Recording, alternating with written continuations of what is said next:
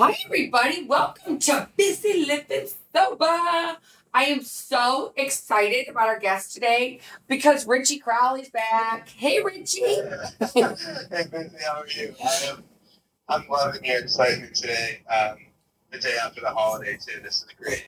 Isn't it awesome? Who would have Yeah. ever who would have ever thought that we would be up and being excited about the day on the day after like one of the biggest party days of the year? Seriously, right? It's one of the things where historically, it's like July 3rd hits and you're like party, July 4th, even bigger party. And today is the probably National Sleep In and Nurse Sunburn Day. Um, and I'm glad to only have a bit of a sunburn today. And not a hangover, right? Right, yeah, there's absolutely nothing there. I'm actually drinking a massive mason jar of water with a little lemon and lime um, squeezed into it. All right, that sounds delicious. So we haven't talked to you since April 1st, April Fool's Day. And so tell us what's going on. Give us the lowdown. What's going on in your life?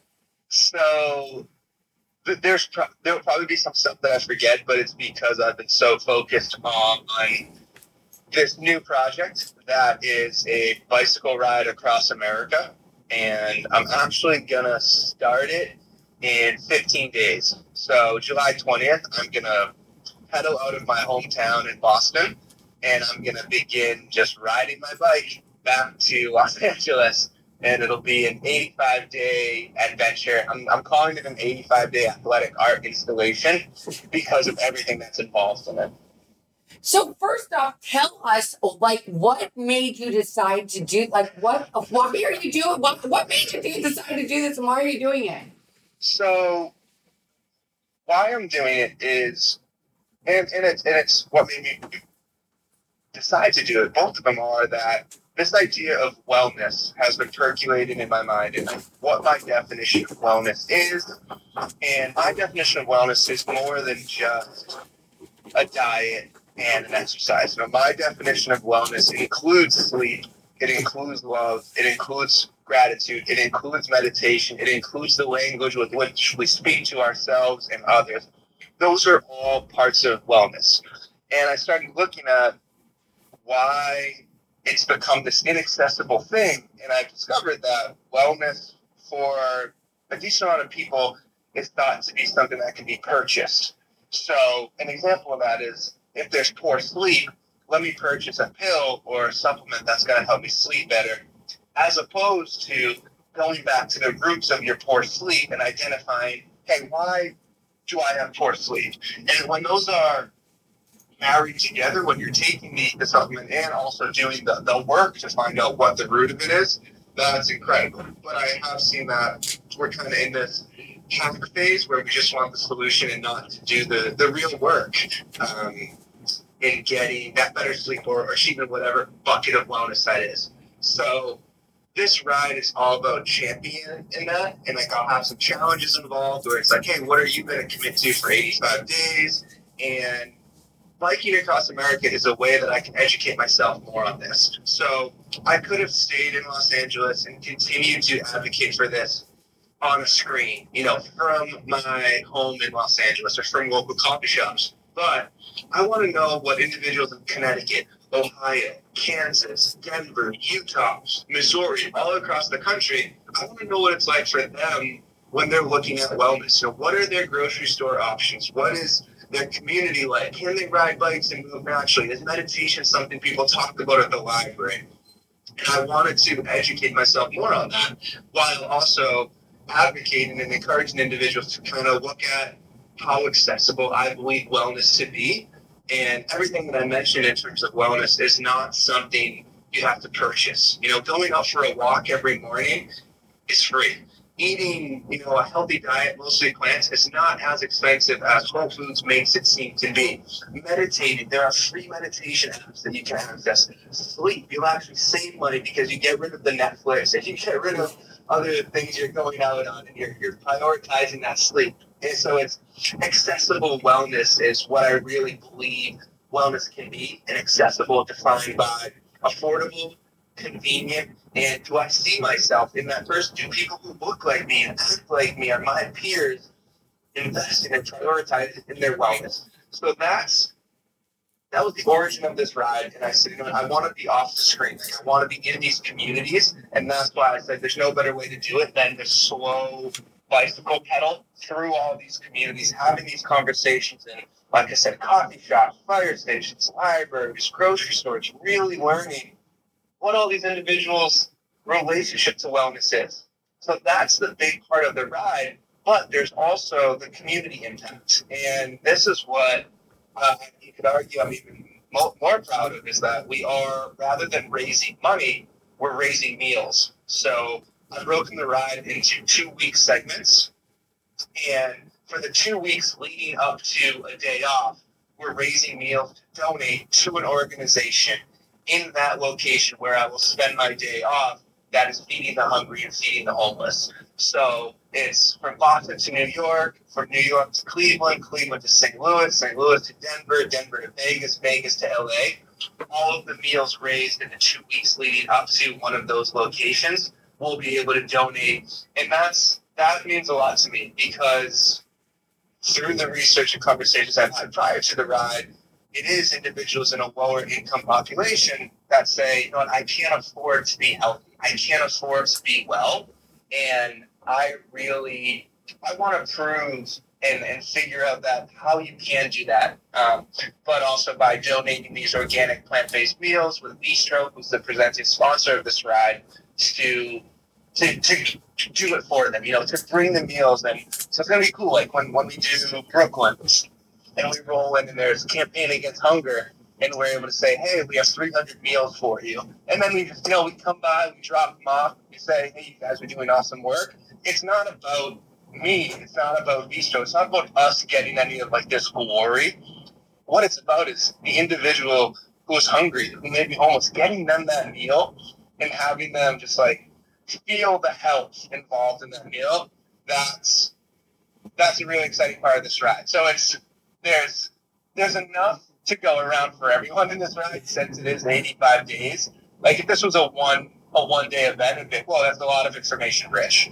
But it's something where hey, maybe you you learn about the ride on day 10 when I'm in the middle of Pennsylvania, and then you donate 10 meals. Guess what? There's still 75 more days for you to educate yourself and check off the rest of the boxes on this ride. Um, and the one that I'll share, I'll share this with you too. It's cool that the challenge part of it is I made it. It's called I am wild but well. And I know we talked about how there's sobriety people think like this thing like oh you can't still have fun and how we both have been like no we can prove that one wrong. um, but I, I created it that I invite individuals to join. And I say what will you do and what will you join me for um, for every day I'm on this bike ride? And the four options I give them are meditation, sobriety, eating plants, and moving naturally. And it's been cool to see some of the ones getting returned already, where they, they can fill in the amount of days and they circle which one they want and they sign it, kind of like this this pledge. There's been a lot of sobriety ones. It's that's what most people have been interested in taking a break from for 85 days, and that's that's really cool. It's, it's so cool to see that because I think that may currently be the one that's most foreign. You know, most people have had salads and eat plants. Most people have gone for walks and rode bicycles, and some people may have even downloaded Headspace or Insight Timer, the meditation apps. But this idea of choosing sobriety for 85 days and not just a dry January is a bit more of a foreign or unpopular concept or idea.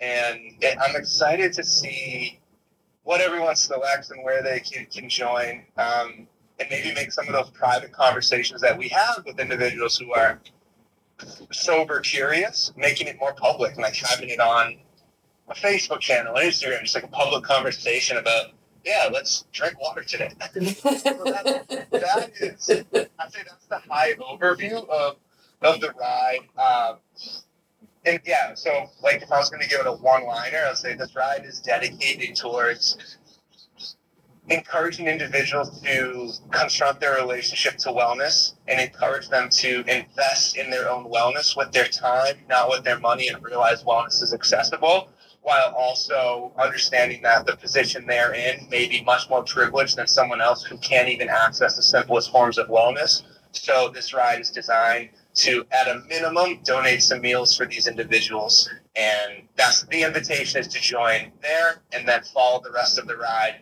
And hopefully that there's something, maybe I write or I say, a picture, just there's one thing, if you're paying attention for 85 days, there's going to be one moment, hopefully, where it hits you and you're like, there it is. I can relate to that. I see myself there. And that's that's what it's all about. Oh my gosh, Richie, I have so many questions. It is so exciting. For one, I am like, congratulations on finding this quest and making it happen. I'm really excited for you.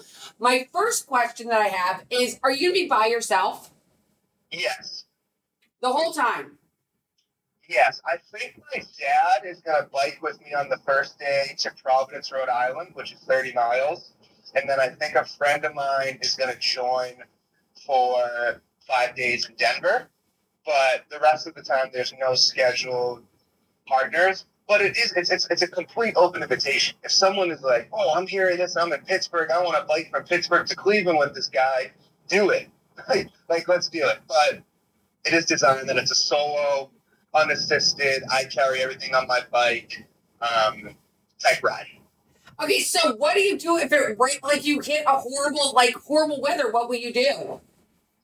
Put on my rain gear and keep biking. And you have like if the, if you got a flat tire, you can fix it on the road and that sort of thing. Yeah, so I'll be carrying a, a patch kit, repair kit, extra tubes, uh, portable bike pump. But we also like I'm fortunate that this route is through less rural communities. So it's like if I get a flat tire and I'm in New Haven, Connecticut, there's a bike shop there. There's probably five bike shops. So I just walk over to one of them and put a new one on. So it's like I'm not. There's no part of this ride that is too proud, right? So right. like, hey, if there's a if there's a great restaurant, yeah, I'm gonna choose that over the can of beans on the side of the road. Um, so I'm, it's not like the bike rides people have done in the '60s, where it's like there's nothing. Like, I, I got self, I got self service, I got portable Wi-Fi. Like what glamping is to camping. This is probably like a luxury quest to someone who maybe did it 40 years ago. But yeah, those are that's at least my idea on stuff. Um, I, I can change flats. Um, there's, there's most of the stuff that I imagine I'll run into in terms of equipment failure, I believe I can I can fix or at least jerry rig to get me to the nearest bike shop.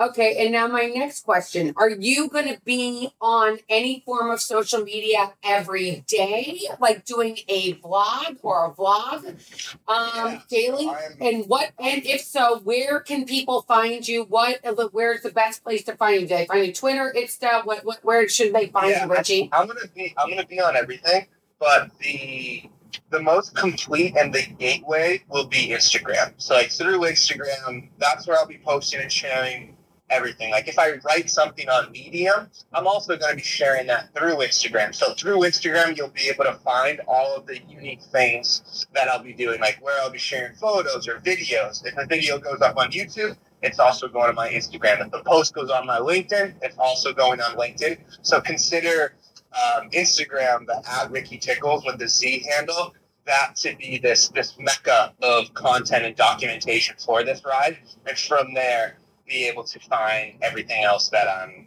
I may be sharing. Okay, and if people want to reach out to you, they can send you a message via that ra- rather than going on to Twitter. They can just go and send you a private message, DM you on um on on Insta, and then you'll get it from there. If somebody's like, "Where are you going to be in Pittsburgh today?" Because I want to come find you and maybe like have coffee with you or have lunch yeah. or just ride with yeah. you for a half an hour. Yeah, exactly. Yeah, so I think Instagram would be the quickest way. Um, and, and even email. I, I, I imagine I'll be active on email as well, but Instagram would probably be the preferred mechanism just because of how quick and easy it is. Um, and seems to work on data better sometimes than, than Gmail. But yeah, I would love that. Like if someone hears this and says, "Oh, I'm in Kansas City," or "I'm in Kansas," or "I'm in Akron, Ohio," can I ride 20 miles with you today? The answer is hell yes. and like, let's do it. And it'll be so cool. Like, I'll ride even slower. I, I would probably admit, let's take it. Let's hang out somewhere. Let's go adventure. Let's go to the zoo. Let's like I want it to really be this community. It's this formation of community. It's a gathering. It is not a sprint across the country. It is a roll. Oh, I love that. It's like a journey, not a race, right? Yeah, exactly. So if it ends up taking you 95 days rather than 85 days, you'll be okay with that. The only, the only thing is, I do have to make it back for October 10th. That's my. I need to. So, Brad, like, if there's a day where I only do 30 miles, not supposed to do 60, the next couple days I'll probably have to do an extra 10 to 15 miles. I do just need to be back in Los Angeles October 10th. There's a special end of the ride surprise that I can't really share, but it's like I, October 10th at 7 p.m. in Los Angeles, something's going down. Um, so- Mm. That's yeah, so that. That's your little teaser. yeah, yeah, it's that's it's like that. It starts. There's a weekend that starts in Los Angeles that we've organized, and it begins uh, at 7 p.m. on October 10th, and it ends Saturday night, October 12th, around 8 or 9 p.m. So like those 48 hours are. Like I haven't told anyone exactly what we're doing, but like I told my parents, my sister, my friends. I was like, "Hey, if you guys have the time, I would suggest coming to town because there's going to be a lot of fun stuff happening. oh my gosh! Now you have me like wondering what's going on. Will you give us a teaser before when we get closer to that? yeah, uh, yeah, totally. When we get closer, it's just it involves music. It involves large gatherings of people. It involves community. Um, there's basically a way that no matter who you are, there'll be something for you to get involved with and do it in person. Oh my god, this is so amazing. I I mean, I am in awe of you because I love I can't even imagine what you're to find each and every day. And it's just to be such a fun fact finding trip and just to see how other people live in different communities. And I love that sobriety is like the number one thing that people are checking off because, as you mentioned, people do see meditation and they hear about it in the media all the time. But this sobriety thing, you know, is so new. And now they have the sober bars that are coming out and it made it to the front page of the Times. And I think there was also an article in the Wall Street Journal about how, like, it's this new trend. Yeah, I've read. So there's there's the two things with that are well, three things actually. I think earlier you said like, hey, this like you're open to this these new finding new facts, and what I've my response to that has been like, yes, like I am with this ride, I'm devoted to the discovery of what happens on this ride. Like I'm committed to putting myself in those situations. I want to go into a coffee shop and raise my hand and say, hey, does anyone want to talk? I'm not from around here. I'm biking across the country. I want to meet that person who has the stories. I want to hear them, open open them up in conversation. With sobriety, I've also seen those articles. I've seen the trend ones. I've also seen the like the science behind the rise of um, elective sobriety, even. And then I had a conversation with Andy Ramage from One Year No Beer in the UK, and he he started. They're starting to show the studies that are just like, hey, the glass of wine just isn't even good for you. Like, yeah, it's better for you than a bottle, but the the real best thing there is like, hey, if you just don't put any alcohol in your system, it's better. Um, but also in you'll love this. In St. Louis, there's a non-alcoholic beer company called Well-Being Brewing Company, and we I, I messaged them, and we've been friends for a little bit. But we're having a non-alcoholic brew fest essentially at this really popular part of town, and we're painting a mural together. So we're we're put a bunch of like whiteboard or, or no, like, what's it called? Not whiteboard, chalkboard type stuff on the side of a wall. And we're asking the question, what is wellness to you? And every individual can come up and just write it. So it's like this art piece within the whole entire ride. And the reason why people are going to gather is there's a beverage, but it's not alcoholic beer. It's non-alcoholic beer. And it's cool to just see people getting excited for that. Think, oh yeah, I want to spend a Saturday maybe having vegan tacos and non-alcoholic beer. That's something that to me five years ago I would use lazy vocabulary to describe and just absolutely say, no way am I going to that. Why would I wait to Saturday? But now it's like, that's a cool thing to do. That's what people want to do. And that changing of the tide is so encouraging um, for being on this side of it to see the gift that I feel like I've received from choosing sobriety that to have them as a, a pinnacle part of this ride, the critical kind of halfway point, um, is, is really exciting. Well, I love. Well, I'm my hometown is St. Louis, to be honest with you. That's where I grew up. yeah, grew up in St. Louis. Okay, I know exactly where that is. This is going to be awesome. So, all my listeners from my hometown, you guys better get down there and go meet Richie because I think this sounds like a blast. Now, on your website, do you have like a map of where you're going? So, I still have to get out the the detailed part of the map. Um, we have a, a rough route, but I'm, I'm still figuring out the best way to share that. I think it might, I might, I might do it as simple as like a Google sheet. Okay. But I want to, yeah, I want to put it up so everyone can anticipate where I'm going next.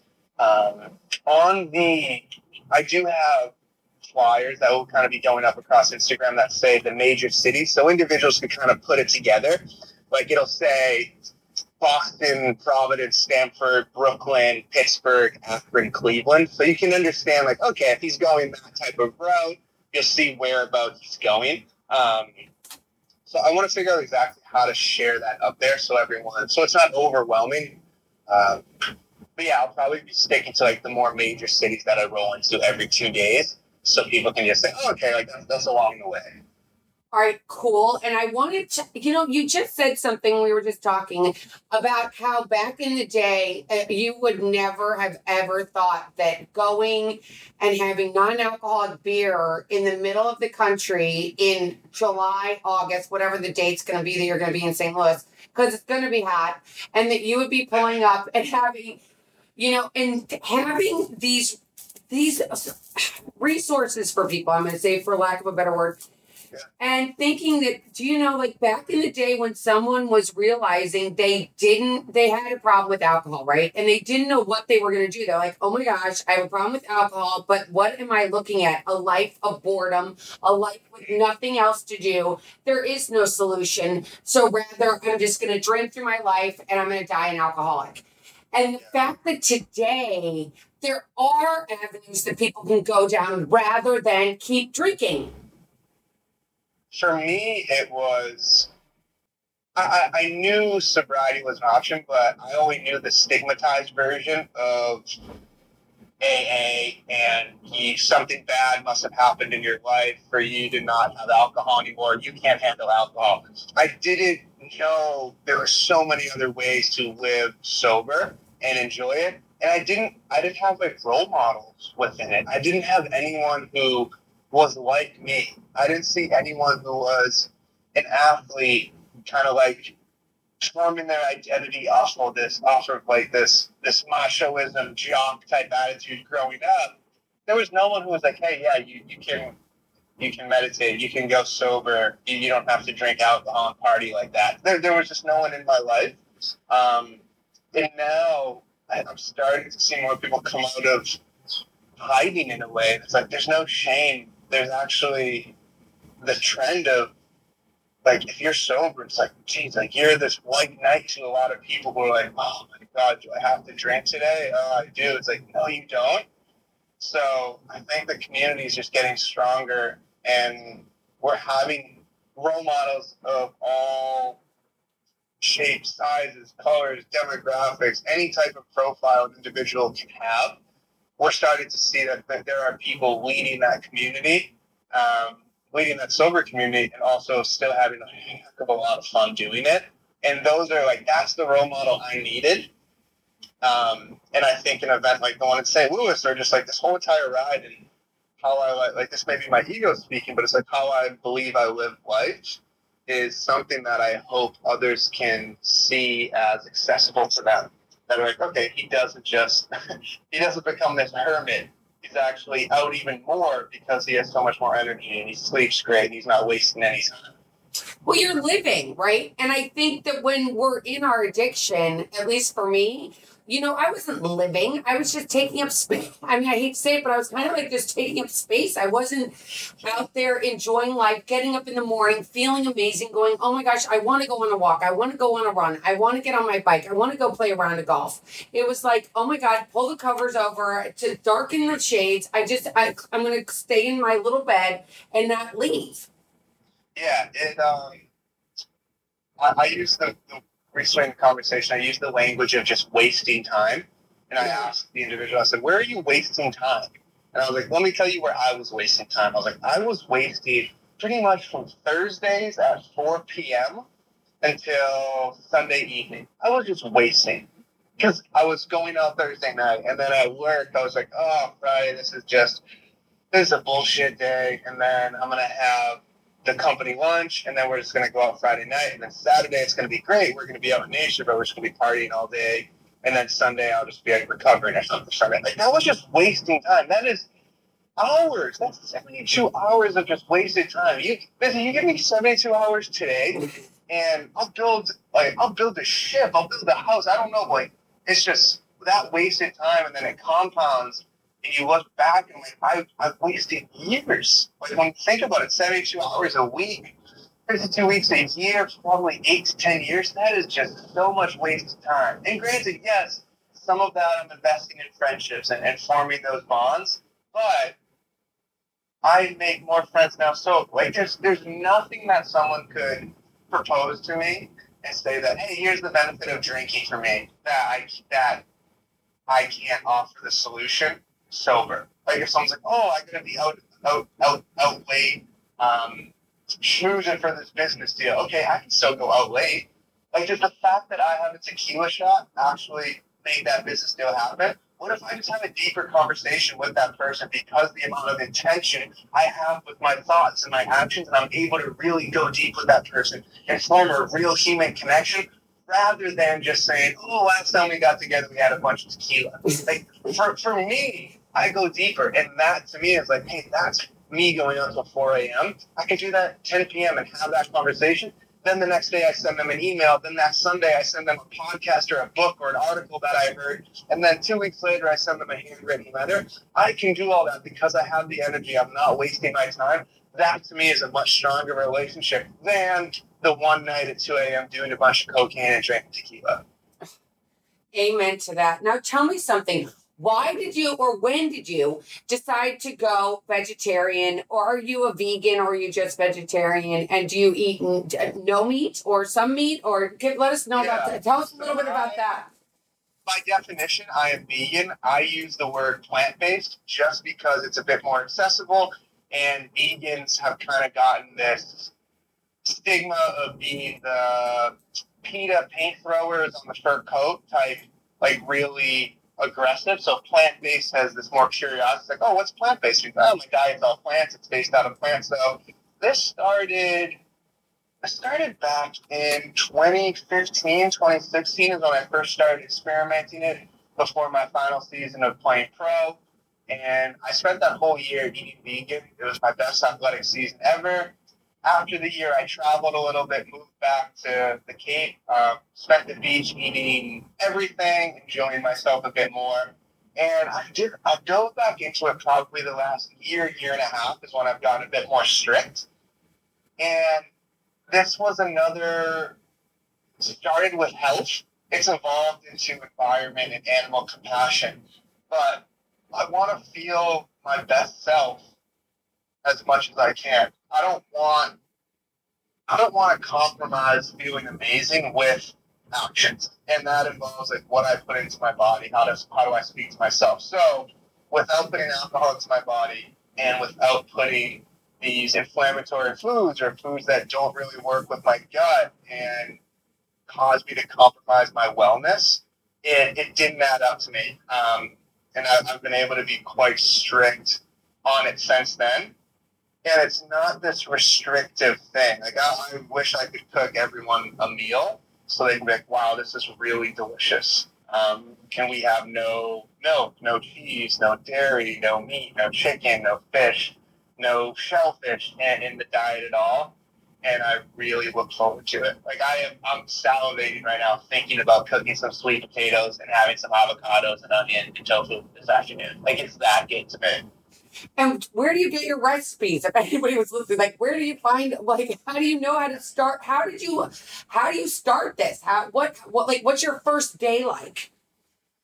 So that's that's a good question. I'm still I don't have the best answer because right now if you look up on Google vegan recipes, there is going to be 20 different ingredients. They're going to have nutritional yeast and this specific curry powder that you can only get at Trader Joe's and this Stonewall Kitchen. It's like, okay, the real simple thing is go get a can of black beans, go get some quinoa, some kale, and avocado and a tomato, and put it all together in a bowl and put like hot sauce or tahini on it. And it's that simple. So I don't have the, the bandwidth prior to this ride, but I have this idea of just like making simple $5 vegan recipes because that's that's what every meal is. Every meal is a maximum right now five dollars. So it's like there's the economics of, of wellness there. Some some good. I'm trying to think of the best kind of online. There's someone I think it's called the five dollar vegan is is a great place. But there's also the books that I read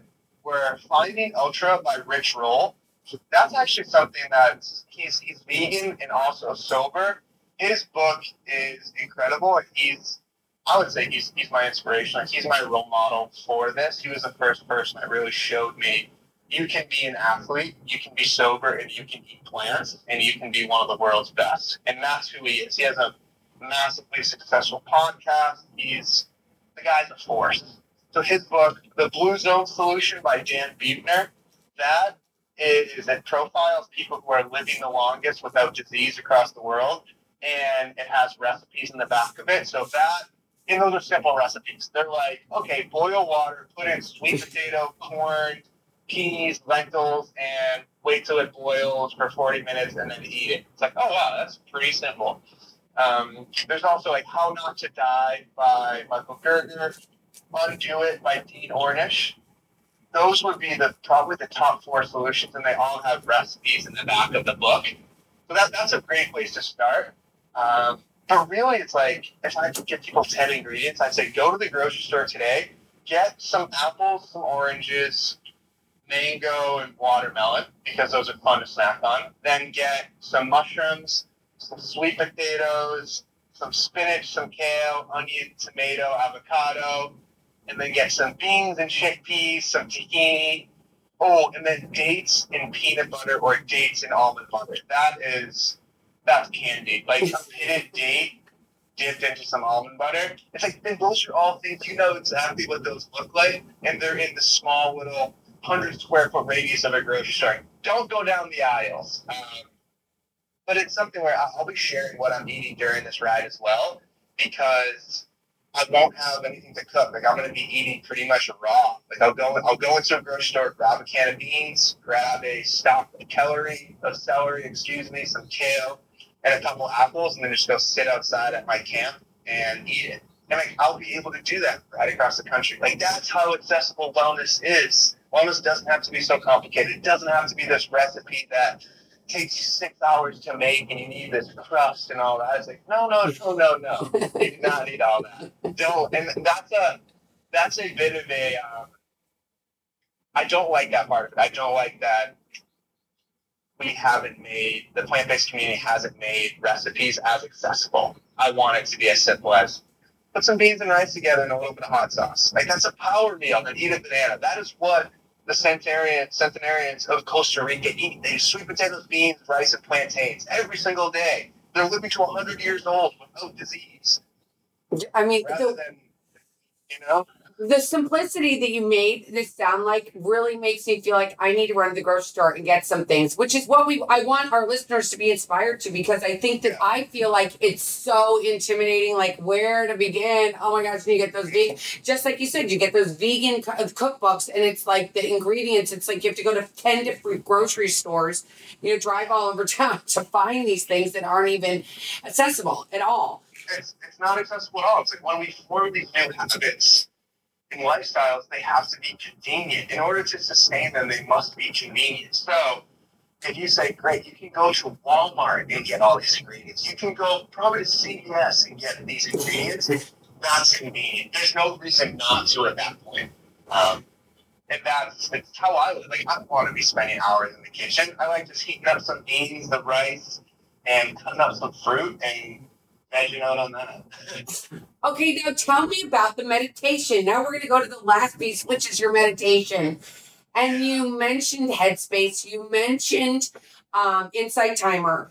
Tell me what your favorite thing is to do. I know in our last podcast you told me that you turn off your cell phone at a certain time and you don't turn it on until a certain time in the morning. And that's a big thing for you to like turn off the world at least. And then where does your meditation start on a daily basis and how long do you meditate? Because of course people all think, oh my gosh, I don't have enough time to do that because it's so time consuming. Give us a little basic thing of how you do this. So I'll start on the time piece because I hear that often, and the benefits of meditation far outweigh the 20 minute investment in the morning. I would encourage individuals who are looking to begin a meditation practice to very honestly, brutally honestly confront where they spend their time. Do they watch a show on Netflix? Okay, that's at least 22 to 25 minutes. That's a meditation practice and some do they spend 30 minutes in bed or throughout the day scrolling on Instagram? What's their screen time on their iPhone report? Just report two hours a day. There is so much time for meditation. Meditation can start with one minute a day. You know, if, if it needs to be that, make it two minutes a day. Make it 20 deep breaths and slowly let it grow into something. For me right now, I do a, a type of practice that has a mantra and it's 20 minutes in the morning and it's my morning routine is I'll get out of bed, I'll walk into the house, I will boil some tea, I will pour the tea. That gives me about five to seven minutes to kind of wake up. I'll go and sit outside and I'll meditate for 20 minutes. By the time I come out of my sit, my tea, excuse me, my tea is at this drinkable temperature and it's great. It's I wake up at 7:20. By 7:50, I'm ready to start that day.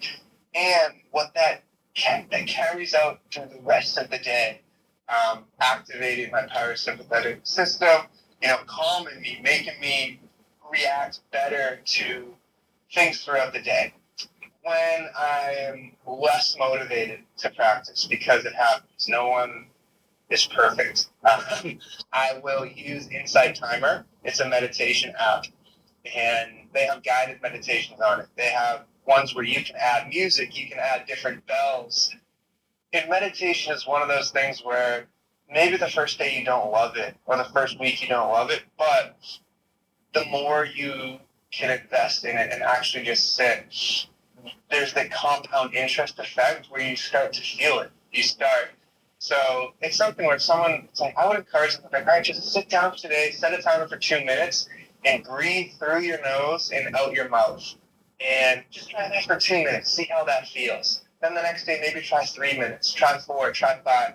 Try doing uh, a course on, on, on one of the apps for 10 days and see if you can actually do it every day. But really ask yourself, like, why am I doing this? Do I want to do it? Find that motivation and eliminate potential distractions. It's something where you can't force a meditation practice on someone, but as someone who never knew what it was up until a couple years ago and now believes it to be the number one thing someone could do for their health and wellness because of the gateway effect it has. Meaning, once you meditate, you're then going to be viewing sleep differently. You're going to be viewing your decisions differently. It will probably reinforce or lead you to sobriety because you'll start confronting why you're doing certain things to your body that make yourself have hangovers, that make yourself do stuff that you potentially would regret. Meditation is that it's that portal, it's that opening door, it's that welcoming party to this life of wellness. Um, but the apps are such a great tool. And then from there, like make it make it comfortable. Don't do it like you don't have to put your, your feet on top of your knees and sit in this own position that's been like glorified in all of the, the postings. I do it on a couch, my back resting because that's comfortable for me. Um, other people I know do it on like hard chairs. And if you have a thought come into your mind, don't punish yourself for that. You know, don't say, "Oh my God, I I'm thinking about washing my car later today. Forgive yourself for that, but let that thought pass.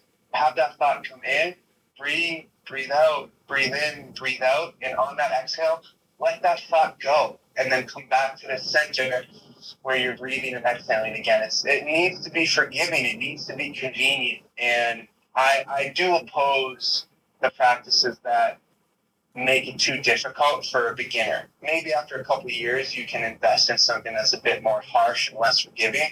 But if you've never meditated, don't expect to sit for an hour a day for the next year. That's it, it would be a, an outlier if you're able to do that. But ask yourself if you can do five minutes a day for the next five days. Ask yourself if for every day I'm on this bike ride, if you can commit to a minimum of five minutes every day and tag me it. Show me every single day that you're doing. I will message with you and encourage you to continue that habit. I have time for that.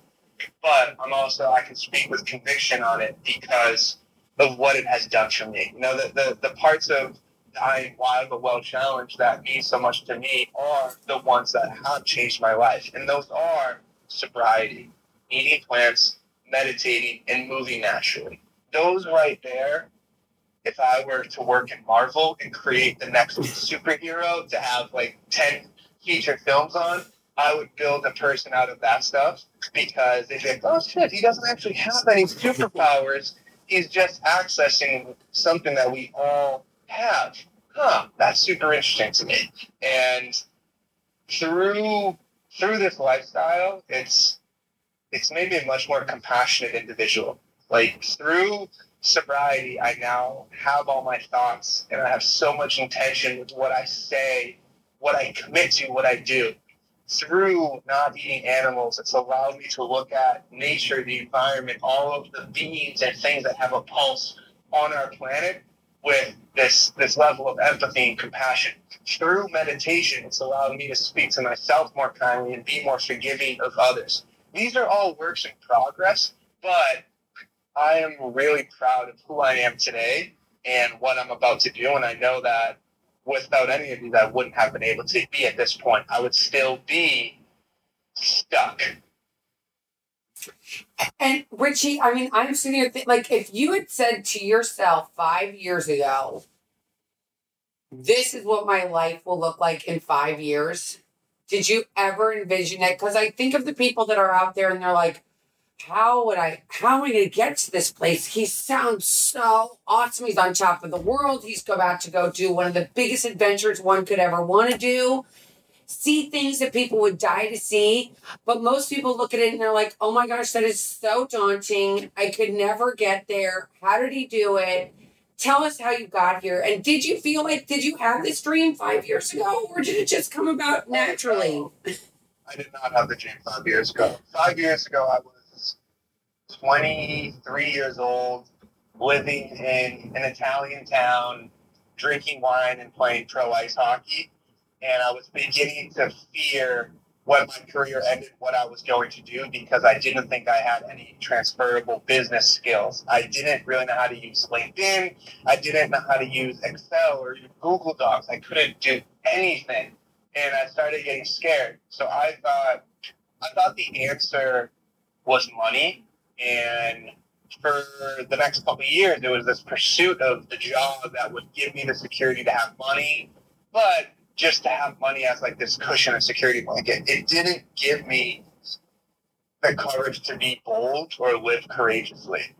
What changed truly was having these conversations with myself. Really, I think the growth has been probably in the last 12 to 18 months which happened to be the months of sobriety, where I I kind of confronted my mortality a bit, saying like, hey, like if, I only do live once, what do I want to do? What do I want to make it about? How do I want to be in this world? And the answer for me was not working on someone else's dream just to make them money and be part of something that is is helpful and maybe makes the world a bit more convenient. I was like, I want to have a larger impact. And if I return to a more traditional type of career, I'll be very conscious of that. But what led me to this ride was I just kept wanting to do bigger and bolder things for myself. And now, with all the tools that I'll call like the superpowers, I'm able to create them. Like I'm able to sit back and think strategically, okay, if I want to ride the bike across the country, how do I do it? Same thing where if I, if I wanted to build a sanctuary or if I wanted to maybe start some sort of a company, I think now I have the tools to say, okay, how do I actually do this? How do I build this? And that all came through the investment in, in my wellness and like we talked about these superpowers. And it's yeah, five years ago, there's no way. Five years ago, I was probably making fun of people who biked across the country and thinking it was lame or something. Being like, oh, these guys are hippies or something. But it's like it was, it was foolish, and it's part of it. It's embarrassing to admit, but it's also important for me to acknowledge. Hey, that's who I was at 23, and I'm really proud of the developments I've made through investing in myself to who I am now. Like I am always in pursuit of growth, and that's really important for me. I don't want to ever be stagnant. I don't want to be complacent. I'm comfortable with being content but I don't want anyone to confuse contentment with complacency because we can be we should be content every single day, but that should not allow us to be complacent with growth. And you know the last thing I want you to talk about because you know what I don't hear any any fear coming out of your voice at all. You have no fear. I mean, did you always have, I mean, because most people be like, there's no way. What is my family going to think? I'm supposed to have a job. I'm supposed to live in a house. I'm supposed to make this amount of money. Oh my God, what if it doesn't happen? What if I get into, you know, as I mentioned to you earlier, I was like, well, what happens if you have a storm or what if you, if you get a flat tire? And you have no fear. How did that, did, how did that transpire? Uh, that's it's uh, I appreciate you saying that because it doesn't always feel like that inside. Like I definitely feel fear and have discouragement, but fear is also I don't exactly know who said it, but they said fear is excitement without breath, and mm. it's something where like I I, recognize when I have fear and try to figure out what is scaring me. You know, what is making me uncomfortable. But yeah, I mean, two and a half years ago, I was living in my parents' basement as a 26 year old and making a salary that was barely enough for me to pay back my student loans and invest in like a little bit of my future. And I remember having a conversation with my mom. I was like, Mom, I don't know if I'm ever going to be able to do this. Like, I don't know if I'm ever going to be able to save money, move out, get my own place. And all of that was, I was comparing myself with what culture has kind of put forth for me. I'm supposed to be this predetermined path of my life. I'm supposed to be engaged at a certain age. I'm supposed to have this job at a certain age. I'm supposed to purchase my home at this age. And I started to just, you know, read more, have more conversations, and ask myself, like, why do I give a shit about all that? Like, what, what is what is that helping me? Do I actually want to be a homeowner? No, I don't. So why am I thinking I need to work to become a homeowner? Why, like, all of that different type of these conversations in my head. But fear is like it still does come up. Um, and again, maybe like this question of mortality where you ask me, okay, what happens if it rains? The truth is, it's gonna suck. Like I, I don't like the cold. I'm gonna be wet, but I have rainproof gear. I know none of my gear will get um, impacted by it. I know rainstorms will pass. I can always get off the bike and sit under a tree and find shelter. Will this kill me? No. Will it make me ill and sick? Probably not. It's just gonna suck. and if, if, if something's just gonna suck, I can go in with that expectation, knowing that it's probably just gonna suck. Um, so that this this trying to apply breath to everything, but also having really accurate expectations um, can help it a little bit. There's also every day since leaving a traditional job in February of 2018, so about a year, year and a half ago. That was terrifying for me because I haven't had an income, like a steady Friday, every Friday, bi-weekly paycheck in the past 18 months. And at first that, that sucked and was scary. but I figured out ways to make it work. And in the time, I keep this document on my computer just about all the new skills that I'm acquiring. And a year ago, I would have had no idea how to secure sponsorships. I would have had no idea how to build a website. I would have no idea how to make beautiful artwork to be shared on socials. I would have had no idea how to write successfully on Medium and blogs and get published. But I had to. You know, it's it's kind of this this primal instinct activation where animals in the wild find ways to survive. No, I'm not an animal in the wild, but if I have that type of mindset where I'm not going back I'm not going back to living in my parents' basement. I'm not going back to working for someone else's dream. I'm going to exhaust myself making the dreams that I have in this one life, in the 72 years I have left in this life. I'm going to exhaust myself making that happen. That excitement and that motivation trumps any fear. Maybe fear is given five points, and maybe this excitement's given 90 points. Mm. That 90 points suffocates that fear and that fear is is all inside. And I, make it a point to try not to show that fear. And it's not a point of not being vulnerable or not showing weakness. It's just if i'm going to do this bike ride and i'm going to do it sober meditating eating plants moving naturally i want everyone else to believe so much in themselves that they can do it. And if, if i show fear maybe a person who's not doesn't have as much conviction about doing it allows that fear to be the majority. So it's important for me to try not to show any of it, even though it exists. Um, but you know, like a thought in meditation, I'll inhale it and then I'll say, "Fear, you you're not welcome here. Um, I'm going to escort you out of my mind and out of my body, and I'm going to leave you on the side of the road in Missouri, and I'm going to continue pedaling." Well, it is the. I just again, I love, love, love, love, love your enthusiasm. I love the fact that you're okay with being uncomfortable. I'm. I love the fact that you're okay with being vulnerable.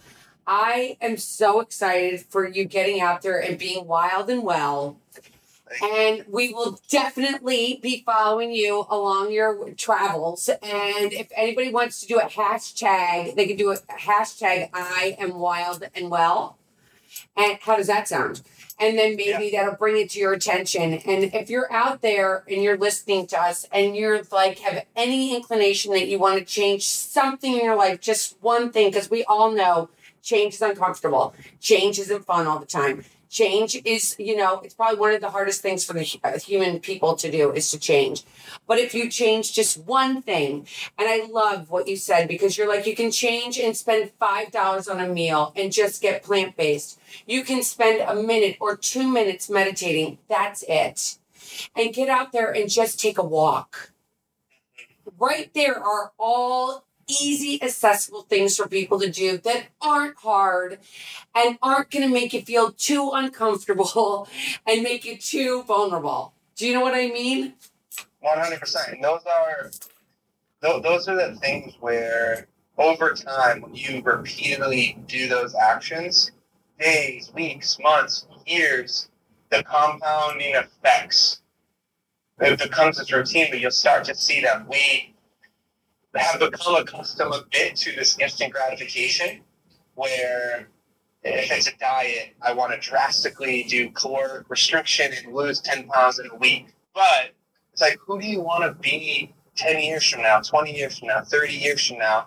You don't want to be someone who's going off and on that diet for the rest of your life. But what if you could just eat really simple foods and see them every day and know how to make them and it takes you five or 10 minutes? that's something you can do for the rest of your life. You can go for a walk the rest of your life.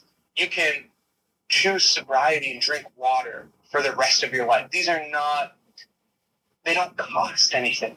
You know, these, these are things that you can really put into your life every single day for the rest of your life. And that's something like I think of that when I bring something new into my life. I'm like, okay, it could be as simple as an exercise. If I need to go to a gym to do an exercise, okay, what happens when I want to move to Costa Rica for three years and I don't have a gym? What can I do? Like, so I'm trying to make my wellness as self-sufficient as possible. Hmm. And it's, it's something I encourage people to just look at. Like, what can you really do for the rest of your life? And these are simple things. You know, once you learn meditation, once you learn sobriety, once you learn eating plants, once you learn moving naturally, you need tools. You have the tools all within yourself. You are the tool. Mm. And it doesn't cost any money. It doesn't. And that's a big thing. That's that's the economics of this are a big thing.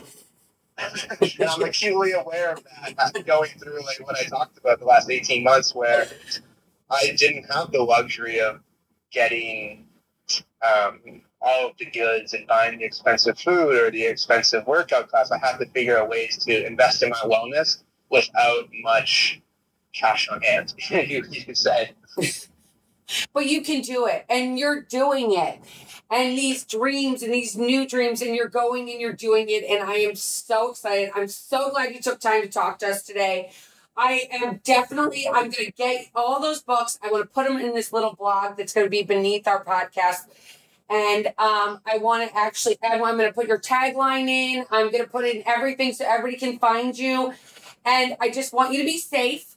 Um, be care, be as careful as you can be, and you know, have the best time. And I can't wait to see what you find and to read what you put out there because it's going to be so fascinating. It's like, it's like you're doing a term paper or a paper. What do they call it at the end of school? I'm totally brain dead right now. A thesis. A thesis. This is your thesis on life, and it's going to be amazing. And I, I can't wait for you to write a book about it because it's probably going to be really, really fascinating what you find and having no expectations and just riding along and see what you see. Thank you. Yeah, I have. Um, I'll, I'll do one more teaser, but the book thing really hit it. I, I have an idea to write a book after this, um, and my my the title of it that I'm playing with is 27 sober and living in my parents' basement, and it's just like this really raw. Uh, kind of documentation of what the past couple years have been like and what the next year will kind of be like. So I'm, I'm definitely I'm working on that. I think it could be just a fun thing to do. So I think um, we'll be talking about that soon. Well, I'm looking forward to it because I know when you were a pro skater, you know, everybody wanted to idolize you because of your skating and your talent, you know, your physical talents and being able to play hockey. But now they can idolize you for living life for what it is, one day at a time, just doing the best you can do each and every day and living life the, the uh, you know as well as you wild and well right wild and well Oh, Richie, it was awesome. I will talk to you soon. I'll be thinking about you. And again, I'll be following you and I'll have all of our listeners will be following and I can't wait. Have the best time. Talk to you soon. I'll talk soon. Okay, bye bye.